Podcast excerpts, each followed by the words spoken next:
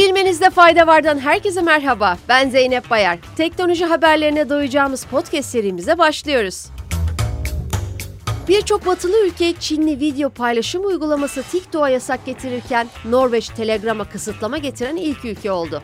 Norveç Adalet Bakanlığı uygulamaları riskli olarak nitelendirmesinin ardından hükümet yetkililerine TikTok ve Telegram'ı iş cihazlarına yüklememeleri talimatını verdi. Bakanlığın konu hakkında yaptığı açıklamada Rus kökenli olması nedeniyle Telegram'ı şüpheli olarak nitelendirdi. Teknoloji sektöründe gündemi meşgul eden yapay zeka programı ChatGPT'de görülen bir hata ile devam ediyoruz.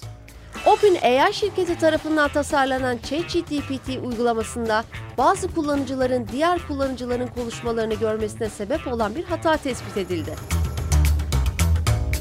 Kullanıcılar sosyal medya siteleri Reddit ve Twitter'da kendilerine ait olmadığını söyledikleri sohbet geçmişlerinin görüntülerini paylaştı.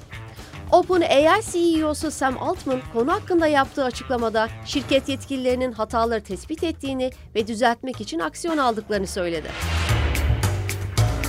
Şirketlerin en gelişmiş yapay zeka programını yaratma yarışı tüm hızıyla devam ediyor.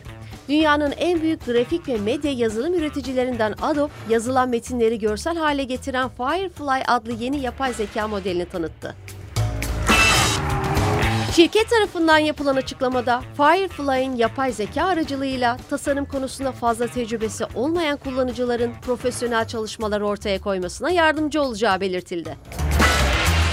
Diğer taraftan Firefly'ın metin komutlarını işleyerek veri tabanından uyumlu görselleri getirdiği, ayrıca font efektleri ve logo gibi konularda da kullanıcıya yardım ettiği kaydedildi. Sırada Kanada'dan bir haberimiz var. Kanada hükümeti ülke nüfusunun 2022'de ilk kez 1 milyondan fazla arttığını duyurdu.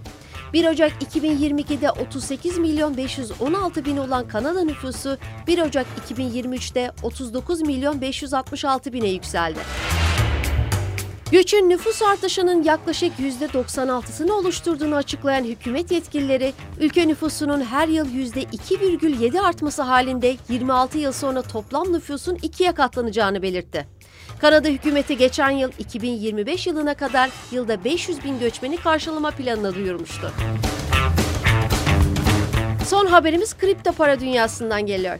Aralarında Lindsay Lohan ve Jake Paul'un da bulunduğu 8 ünlü isim ABD'li piyasa düzenleyicileri tarafından kripto para soruşturmasında suçlandı.